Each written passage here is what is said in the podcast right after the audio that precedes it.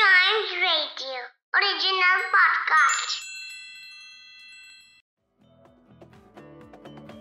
Welcome आप सुन रहे हैं अ न्यूज़ डे पॉडकास्ट और आज केंद्रीय वित्त मंत्री निर्मला सीतारमन जी ने संसद में बजट पेश किया है। जी हाँ और ये बताया जा रहा है कि निर्मला सीतारमन का अब तक का ये सबसे छोटा बजट का भाषण था, क्योंकि इससे पहले वो जो है तीन घंटे तक लगातार बजट पेश कर चुकी हैं। लेकिन कुल मिलाकर बात ये है कि जब उन्होंने बजट पेश किया तो देखो, वैसे भी मैं कोई फाइनेंशियल एक्सपर्ट तो हूँ नहीं तो मुझे बजट समझ में नहीं आया, लेकिन एक बात जो मुझे समझ में आई है कि क्रिप्टो करेंसी जो इंडिया में बैन होने जा रही थी, अब वो बैन नहीं हो रही है। जी हाँ लेकिन सरकार ने क्रिप्टो करेंसी को भी टैक्स के दायरे में लाने का फैसला कर लिया है और इसका ऐलान भी कर दिया है। जी हाँ निर्मला सीतारमन ने बजट का ऐलान करने के दौरान ये बताया कि अब सरकार जो है क्रिप्टो करेंसी के ऊपर जो लोग ट्रेडिंग करते हैं, उनके ऊपर टैक्स लगाएगी।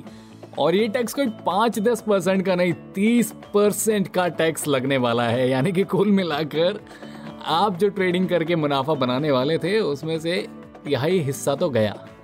कुल मिलाकर सरकार ये कह रही है कि भाई साहब, पैसे कमाओ, एक रुपए के सत्ताईस लाख बनाओ, लेकिन हमारा कट तो दे दो।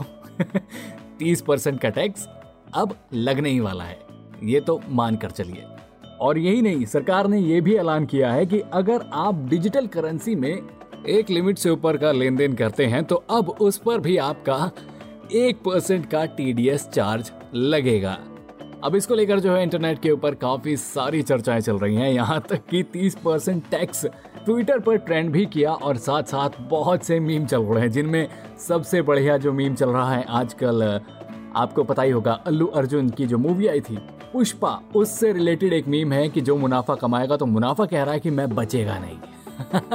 ऑल राइट तो ये था आज का न्यूज़ डे पॉडकास्ट उम्मीद करता हूँ कि आपको पसंद आया होगा। ऐसी ही खबरों के लिए बने रहिएगा हमारे साथ। And yes please do like share and subscribe to a news a day